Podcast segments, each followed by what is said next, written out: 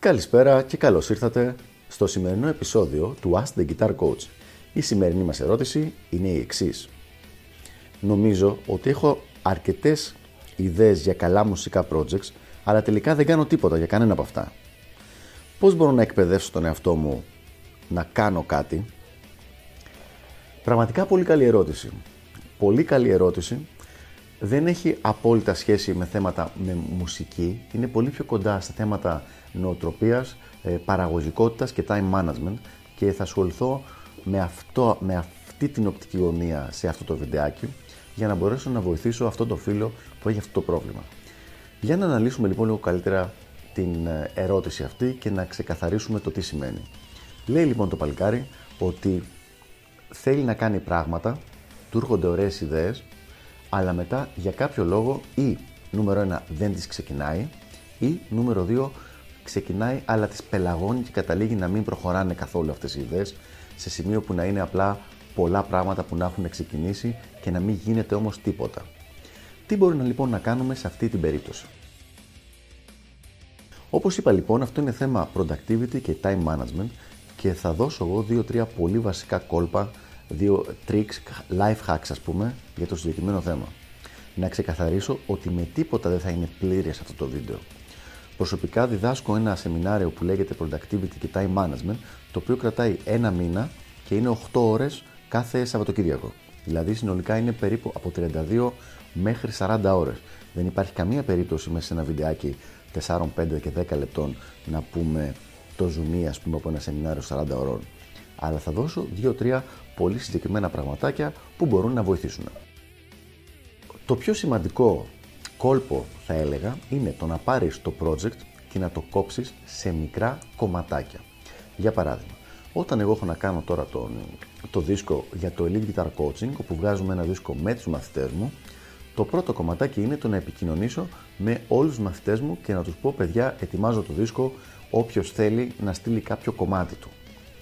Μετά το επόμενο βηματάκι θα είναι αφού μου στείλουν τα κομμάτια θα είναι ας πούμε το να τα ακούσω αυτά τα κομμάτια. Κάποια κομμάτια θα είναι ok, το, τα αφήνω ήσυχα. Κάποια κομμάτια θα θέλουν να ξαναηχογραφηθούν γιατί πολλοί κόσμος μου τα στέλνει ε, ηχογραφημένα από το σπίτι του. Λοιπόν, να στείλω λοιπόν μήνυμα σε αυτούς τους μαθητές που χρειάζεται να πάνε σε στούντιο και να τους φέρω επαφή σε κάποιο στούντιο, με κάποιο στούντιο, ώστε να μπορέσουν να τα ηχογραφήσουν εκεί. Το κάθε ένα από αυτά τα πραγματάκια λοιπόν, από αυτά τα βήματα, είναι ένα sub-step στο project το οποίο λέγεται Elite Guitar Coaching Rising Stars CD του 2018 για παράδειγμα. Αυτά τα βήματα εγώ τα έχω γραμμένα. Δηλαδή είναι γραμμένα σε χαρτί.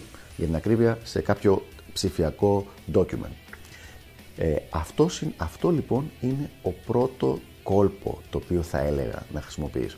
Οποιοδήποτε project έχεις, να κάνεις ένα document στο Word ή στο Google Document με τον τίτλο και μετά να βάλεις όλα τα βηματάκια. Μέσα στα βηματάκια αυτά, αν μιλάμε για ένα CD, είναι το να βρεις γραφίστα, το να γίνει το γραφιστικό cover μπροστά, το να γίνει το γραφιστικό cover πίσω, το να βρεθεί, αν εκτυπώσεις το CD, να βρεθεί εργοστάσιο για την εκτύπωση, το να πάρεις την προσφορά από το εργοστάσιο.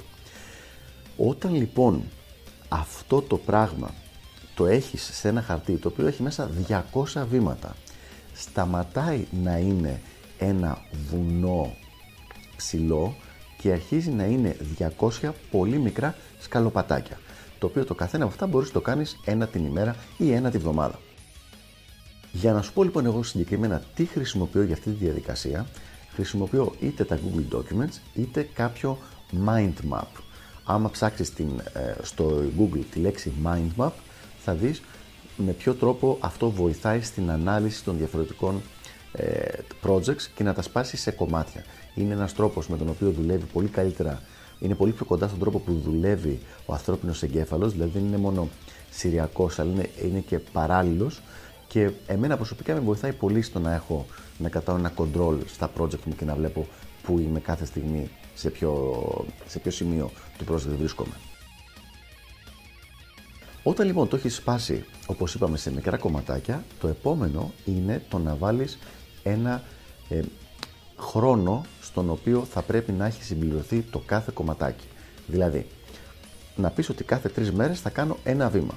Και αυτές τις τρεις μέρες, αντί να πελαγώνεις με το πω πω ρε φίλε έχω να κάνω το ένα το άλλο κτλ. Και, και να βλέπεις όλο το πλάνο, ασχολείσαι μόνο με αυτό το βηματάκι. Δηλαδή, μπορείς τρεις μέρες να ασχοληθείς με το να στείλεις email σε 30 διαφορετικούς γραφίστες και να τους πεις να σου στείλουν δείγματα από τη δουλειά τους για να δεις το εξώ, εξώφυλλα για το δίσκο σου. Αυτό λοιπόν μετά, έχοντας τελειώσει το τριήμερο, θα έχεις διαλέξει δύο-τρεις γραφίστες που θα σου αρέσει η δουλειά τους, θα τους στείλεις την προσφορά σου ή θα σου στείλουν οι δικοί τους και έχει ξεμπερδέψει με αυτό το βήμα. Και μετά προχωράς στο επόμενο, για το επόμενο τριήμερο, ας πούμε.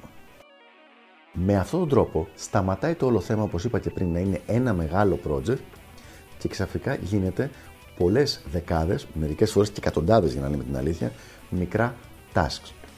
Και μπορείς να χρησιμοποιήσεις αυτή τη μεθοδολογία για οτιδήποτε φτιάξεις. Εγώ τη χρησιμοποιώ και για τους δίσκους μου και για τα βιβλία μου που ε, βγάζω και χρειάζεται να έχουν τα links μέσα, να γίνουν το βίντεο, να γίνουν γυρίσματα για τα DVD, να γίνουν ηχογραφήσεις για τα audio examples, όλα αυτά τα πράγματα και για οποιοδήποτε γενικότερα project θέλω να προχωρήσω στη ζωή μου.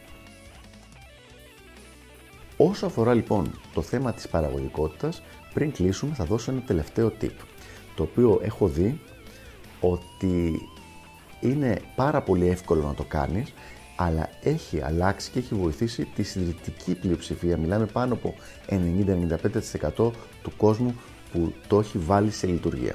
Και αυτό είναι το εξής. Πάντα φτιάχνε τη λίστα με τα tasks που έχεις να κάνεις από το προηγούμενο βράδυ, πριν πέσεις για ύπνο. Αυτό σιγουρεύει ότι όταν ξυπνήσεις το πρωί και ξεκινήσεις να τα κάνεις αυτά τα πράγματα, δεν αρχίζεις να τρέχεις γύρω-γύρω σαν κουτάβι να απαντάς κάθε email που σου έρχεται να ασχολείσαι με social media και να λες αχ κάποια στιγμή πρέπει να κάνω κάτι δεν ξέρω τι υπάρχει μια ξεκάθαρη λίστα δίπλα σου η οποία σου λέει τι πρέπει να πετύχεις εκείνη την ημέρα και αυτή τη λίστα καλό να την κάνεις update κάθε βράδυ ώστε να ξέρεις τι να κάνεις την επόμενη μέρα. Αυτά λοιπόν για το συγκεκριμένο θέμα. Ελπίζω να είναι κάποιες ξεκάθαρες οδηγίες για το πώς να βελτιωθεί λίγο το θέμα του time management και της παραγωγικότητας. Ελπίζω να βοήθησα και τα λέμε στο επόμενο επεισόδιο του Ask the Guitar Coach. Γεια χαρά!